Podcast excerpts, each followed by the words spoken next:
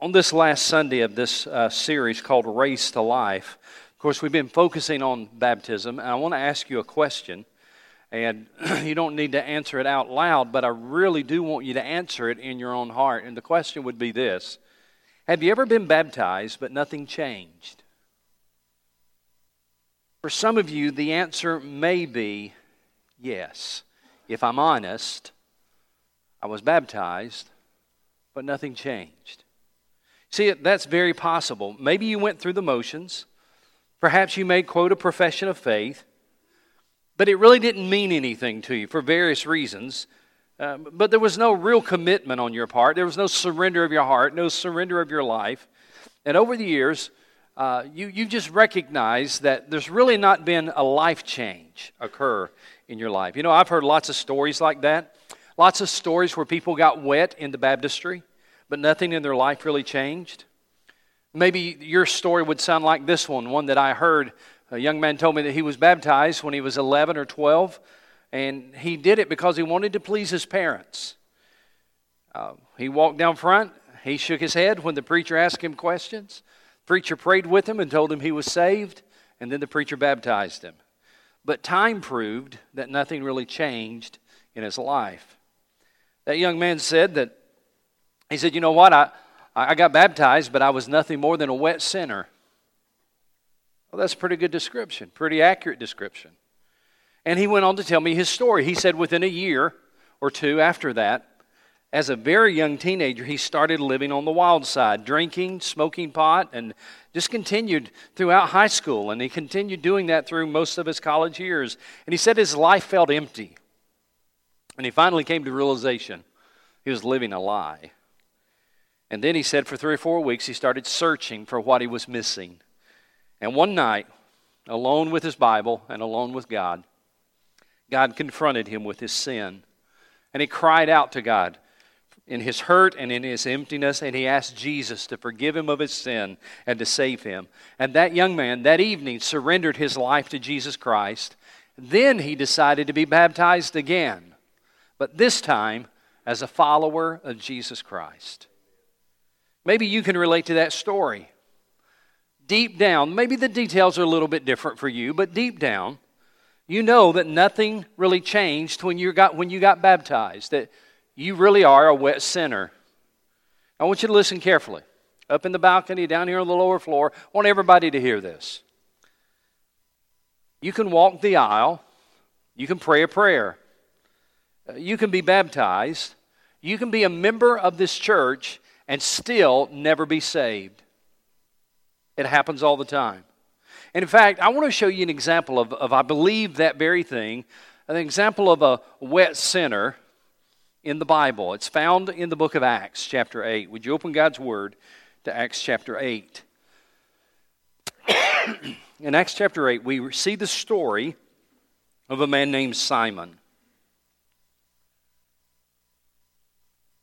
Let me give you the context before we begin to read. In chapter 8, verses 1 through 3, the new church in Jerusalem, the brand new church in Jerusalem, the first church, if you will, was experiencing persecution. They began to experience some very severe persecution to the point that many of the Christians were pushed out of the city. They were driven out of the city of Jerusalem. And so it says, picking up the story in verse 4 those who had been scattered, that is, those who had been pushed out of Jerusalem, those who had been scattered preached the word wherever they went.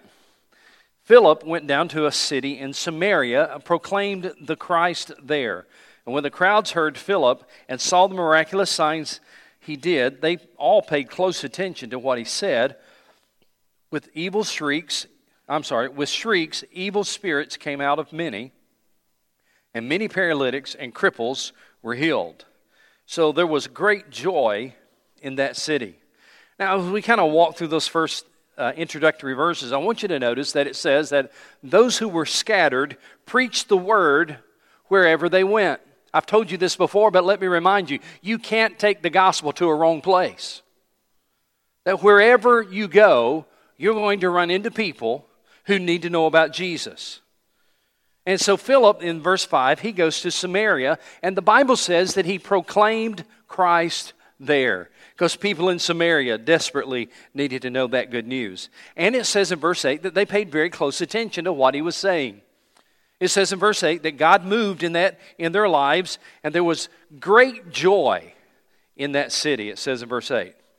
Then in verse 9 we are introduced to the man named Simon. Look at what it says in verse 9. Now for some time a man named Simon had practiced sorcery in the city and amazed all the people of Samaria.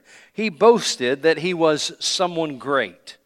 Now it says in verse 9 that for a good while, for a long time, Simon, this man named Simon, had practiced witchcraft. He had practiced sorcery. He was deep into the dark powers of evil.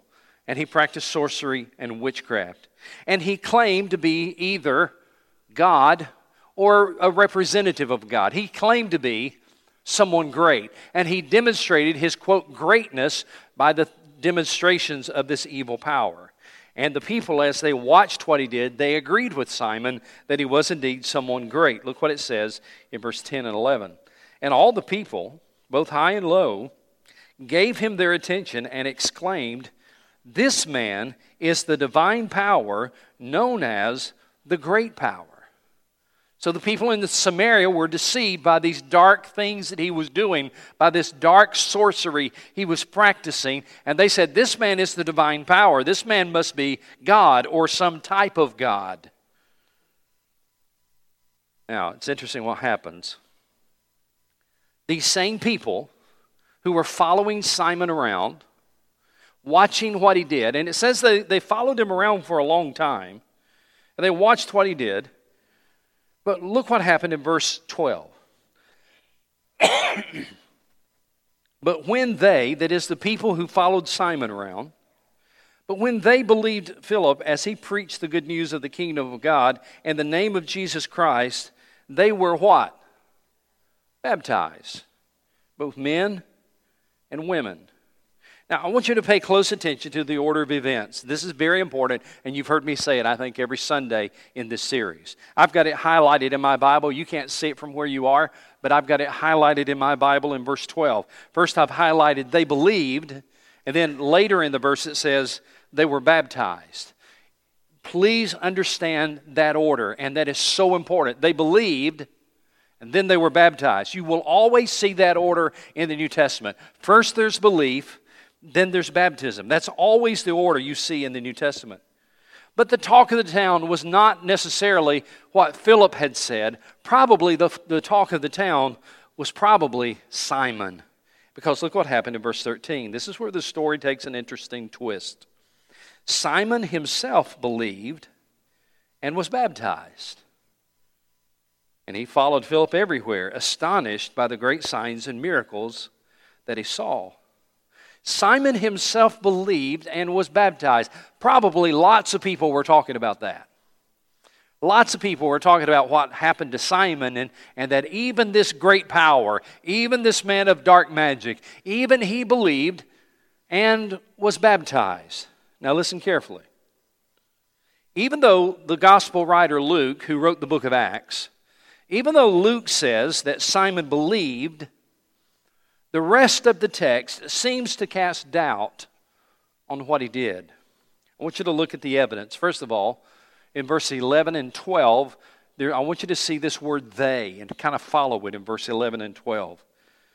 They, the people of Samaria, followed him, they followed Simon because he had amazed them for a long time with his magic. So they're following Simon around because they, were amazed at what he was doing through his dark magic. Verse 12, but when they, those same people,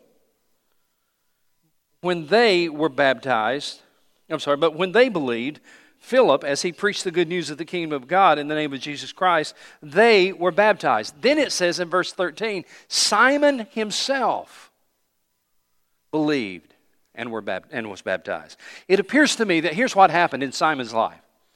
Simon had all these people following him as he practiced his his witchcraft and his uh, dark magic. And, and he had all these people amazed at what he was doing and following him around. And, and then all of a sudden, Simon lost his audience.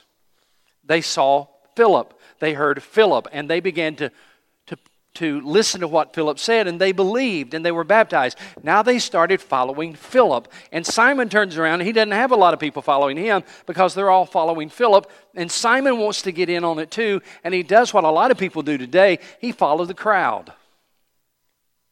He did what the crowd was doing. So it says that Simon believed and he was baptized. And notice this in verse 13. It says that Simon was astonished not by the grace of God, that God would forgive someone like him. It says that Simon was astonished by what? The great signs and miracles that he saw. What really caught his attention? Here, I think, we get the first hint that Simon's life really wasn't changed. He's not amazed at the grace of God, that God would forgive someone in witchcraft. He, he was amazed as he watched the power that Philip had as he performed miracles. Now, a little bit later, some people come to town named Peter and John, and his mind is really blown. Simon's mind is really blown by what he witnesses then. Verse 14, let's pick up the story. When the apostles in Jerusalem heard that Samaria had accepted the word of God, they sent Peter and John to them. And when they arrived, they prayed for them that they might receive the Holy Spirit, because the Holy Spirit had not yet come upon any of them. They had simply been baptized into the name of the Lord Jesus. Then Peter and John placed their hands on them, and they received the Holy Spirit. Now, probably what that is talking about is this that because Samaria was a different area and a different type of people, that the Holy Spirit didn't automatically come on them like He did at Pentecost, but now the, the leaders of the New Testament church came and laid hands on the Samaritans who were considered half breeds, and now we see a demonstration that even the Samaritans had come to faith in Christ, and God accepted them, and the, his, accept, his accepting of them was demonstrated through the Holy Spirit coming on them. Now, watch what happens.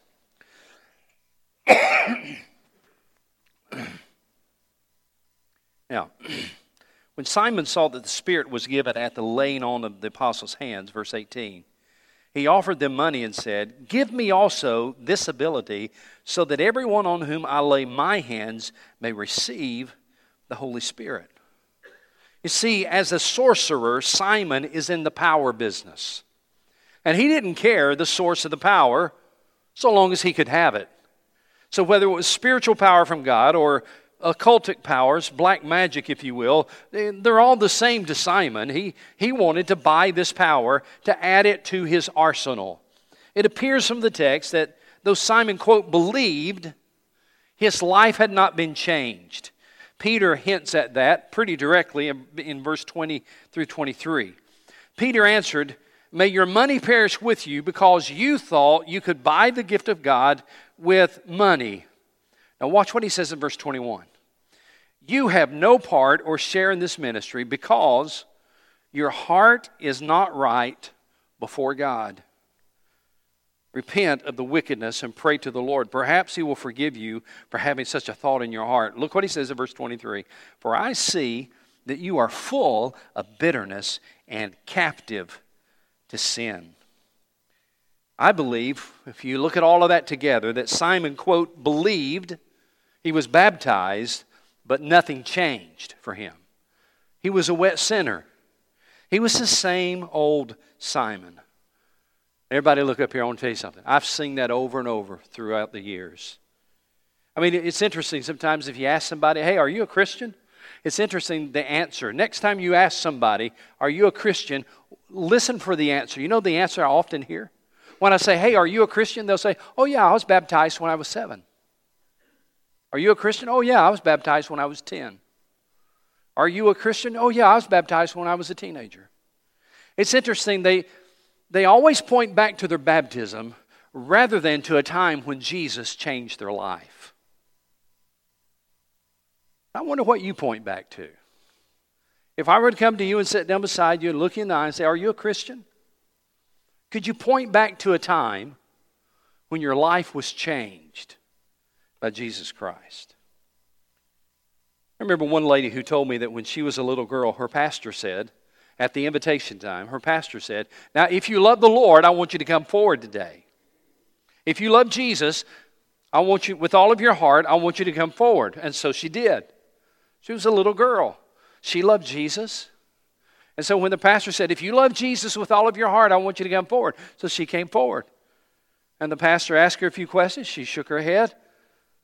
He prayed with her. He told her she was saved. And the lady looked at me. She said, But Keith, I wasn't saved. He said, I, I got baptized, but I wasn't saved. You know what she was? She was a wet sinner. Thankfully, when she was 16 years of age, later on in life, when she was 16 years of age, she was sitting in a worship service and she heard the gospel preached and she understood what the gospel was and she surrendered her heart to the Lord Jesus Christ that night. And then she said, You know what, Keith? I got saved that night and I know it. And she got baptized later as a follower of Jesus Christ. You know, people get baptized for lots of reasons. That's why we try to counsel with people when they come forward. It's like, I want to make sure that you know the Lord before we ever baptize you. And because I found that some people are baptized not because they're ready to surrender their life to the Lord, but they're baptized because of parental pressure or the pressure of a Sunday school teacher. I know a man that when he was a young boy, his mother told him, You need to go down front and get baptized or you're going to go to hell. Now, that's a motivation if you're a young boy. And I'm sure she had good intentions. I'm sure her heart was for her son. And she said to him, You need to go down front and get baptized, or you're going to go to hell. That's a scary thought as a young boy. So he did what his mama told him to do. But nothing changed. It was just a wet sinner. So if you've had a parent or a teacher or a friend who pushed you into baptism, who pressured you to go get baptized so you won't go to hell. I want you to know something. You're not alone. Lots of people have experienced that. In fact, if you go back in, in history, there's a dramatic example of that very thing. If you know anything about Roman history, there was a, a Roman emperor named Constantine. Constantine, it's amazing what he did. He marched, he lined up all of his troops across this river, and he marched them into the river, through the river, and declared that they were now baptized. When they got to the other side, he said, Now you're Christians. I'm going to baptize all of you. Everybody march down into the river. They go down into the river, come out, out of the river. He said, Now you're Christians. He baptized all of his troops that way and declared that they were Christians. Can I tell you what really happened? They marched into the river as a sinner, and they marched out of the river as a wet sinner. Exactly what happened. And that's exactly what happens to a lot of people today. I'll tell you a secret. Somebody get ready to say amen. I'll tell you a secret. If Jesus didn't change you before you walk into the baptistry, the water sure won't do it. Max Lucado said it best when he said, Don't allow baptism to be something that it's not. Apart from the cross, it has no significance. If you're trusting a dunk in the water to save you, you've missed the message of grace. See, if your faith has been in your baptism and not in the Savior, you're trusting in a powerless ritual. Well, maybe I can say it to you this way Baptism is never the event, baptism is rather a picture of the event. I want to ask you a question, and it is indeed the most important question I could ask you today or any time. And the question is this Has Jesus changed your life? Has Jesus changed your life? Have you truly repented of your sin? Have you ever fully and finally surrendered your life to Jesus? If not, or if you're unsure, I want to show you what you need to do. You're in the book of Acts. Go over to the left and find Acts chapter 3, verse 19. Acts chapter 3, verse 19.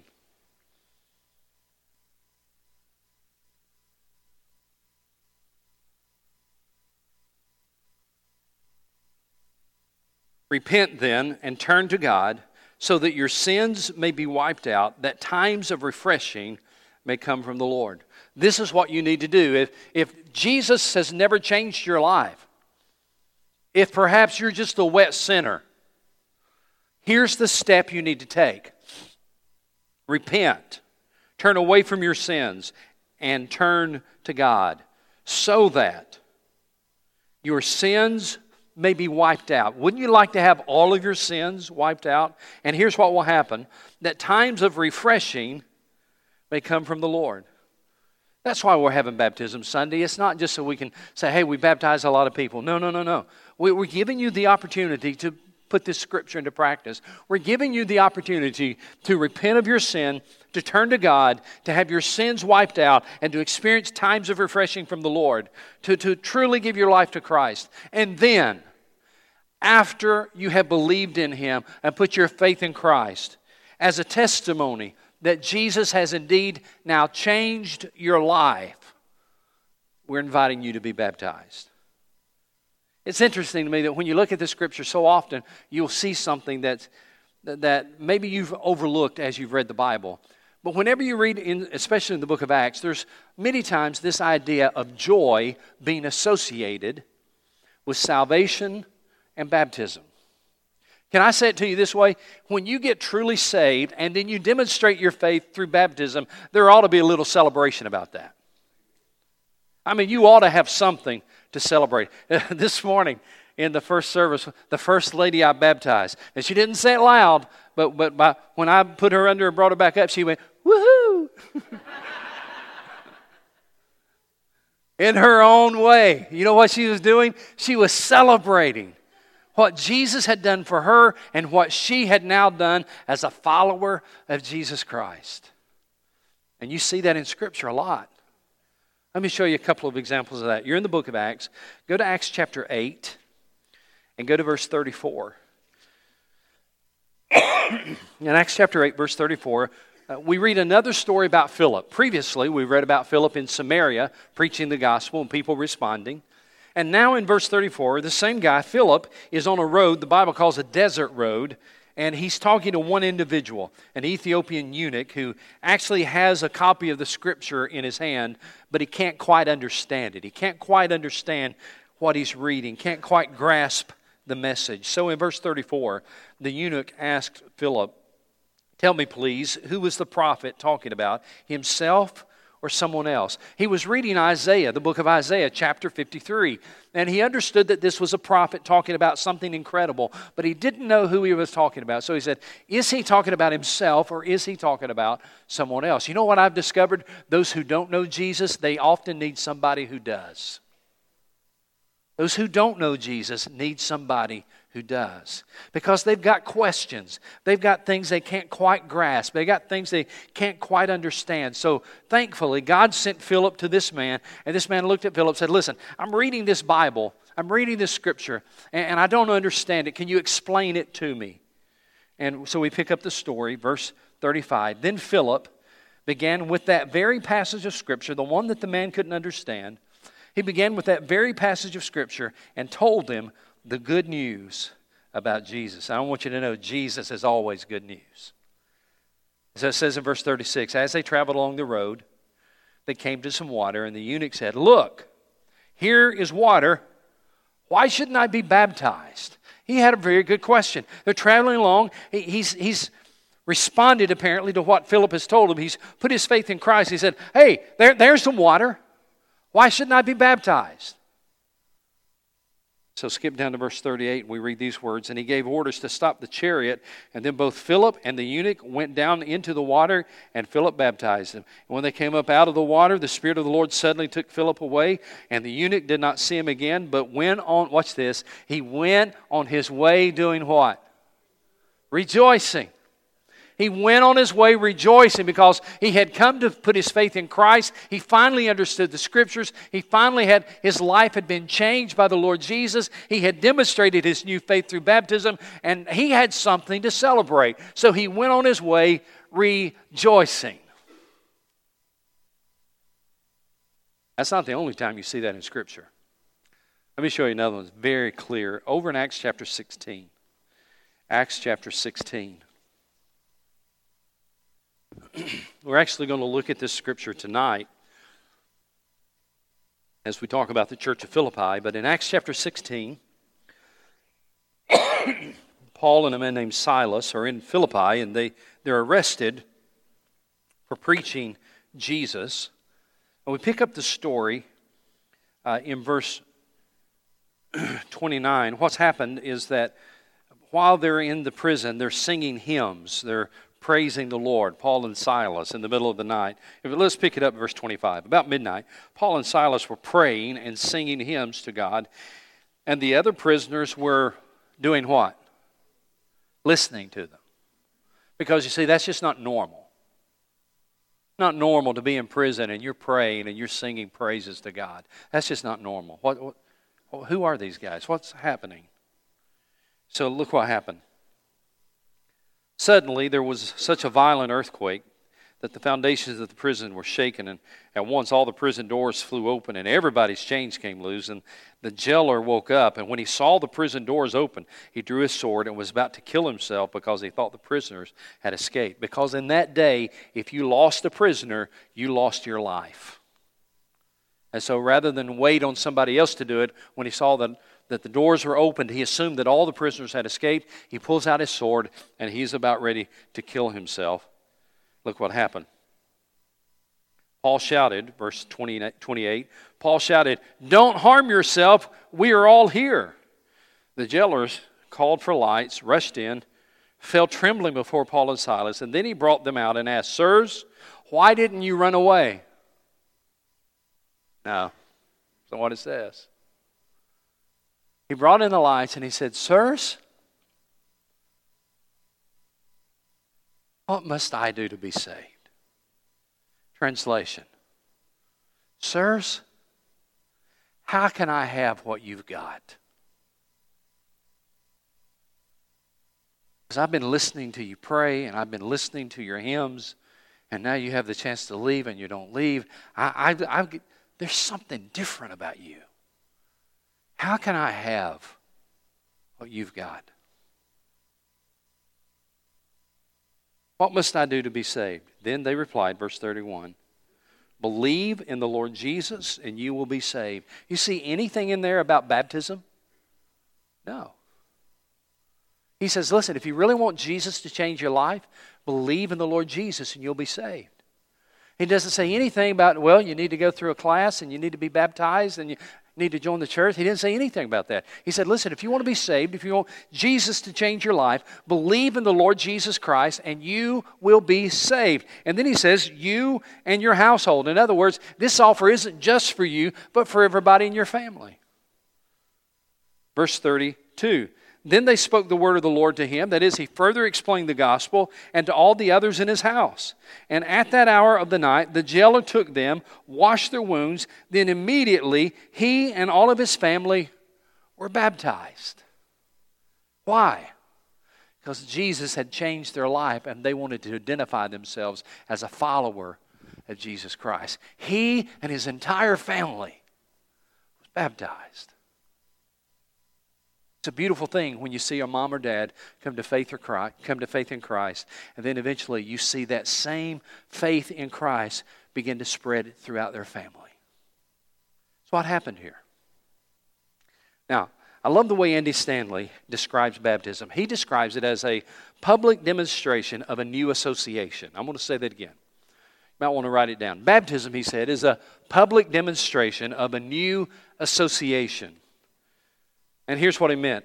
Back in, in the days prior to Christianity, if a Gentile wanted to become a Jew, he was baptized. It was a little bit different from the baptism that we have, but still, that was the way that the Gentile publicly declared his association with the Jews. That, that now he's saying, I know I'm a Gentile, I was born a Gentile, but I'm publicly declaring my association with the Jews so that he was baptized. Same thing happened in the days of John the Baptist. John the Baptist came preaching repentance, people began to follow him, and they began to be baptized, publicly associating with the message of John the Baptist. Baptism is a public declaration of a new association. And so the disciples of Jesus were told, Listen, I want you to go out and preach the gospel to the entire world, and I want you to baptize them. Because baptism is a public declaration of a new association. You're now going to be a follower of Jesus. So, watch this. This is so good. When you're baptized, you physically demonstrate your heartfelt commitment to follow Jesus. when you're baptized, you physically demonstrate a heartfelt commitment to follow Jesus. It is a public declaration of a new association.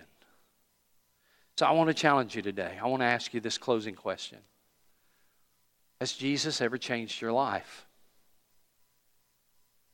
Notice I didn't ask you, have you ever joined our church? I didn't ask you, even if you've been baptized. I didn't ask you, did you walk the aisle and shake the preacher's hand? Did you pray with somebody?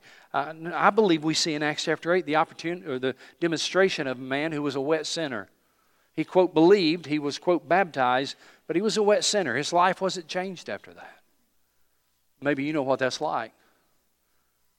Maybe you know what it's like to live years in uncertainty, to live years knowing that you were baptized, but your life never was truly changed by Jesus Christ. You know what you need to do? Acts 3:19, repent, turn to God. Times of refreshing may come from the Lord. You can repent and turn to God right here today.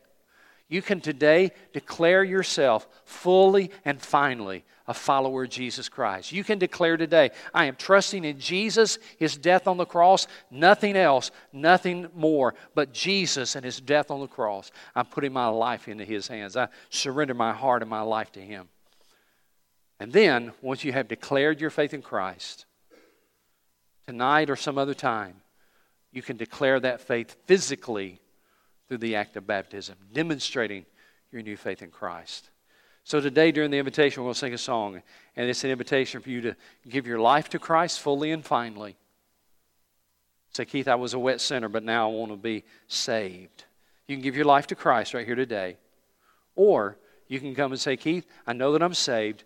Uh, whenever it was, I know that I'm saved, but I, I've, I haven't followed the Lord in believer's baptism, and I want to do that. I want to get my baptism on the right side of my salvation. Let me ask you to pray with me. Father, in the name of Jesus, you know every heart, you know every life, you know every situation. And I pray that you will speak now to convince and, if necessary, to convict. Not for anyone's glory, but so that lives could be eternally changed and that Jesus could be glorified in what happens today. And it's in His name that I pray. Amen.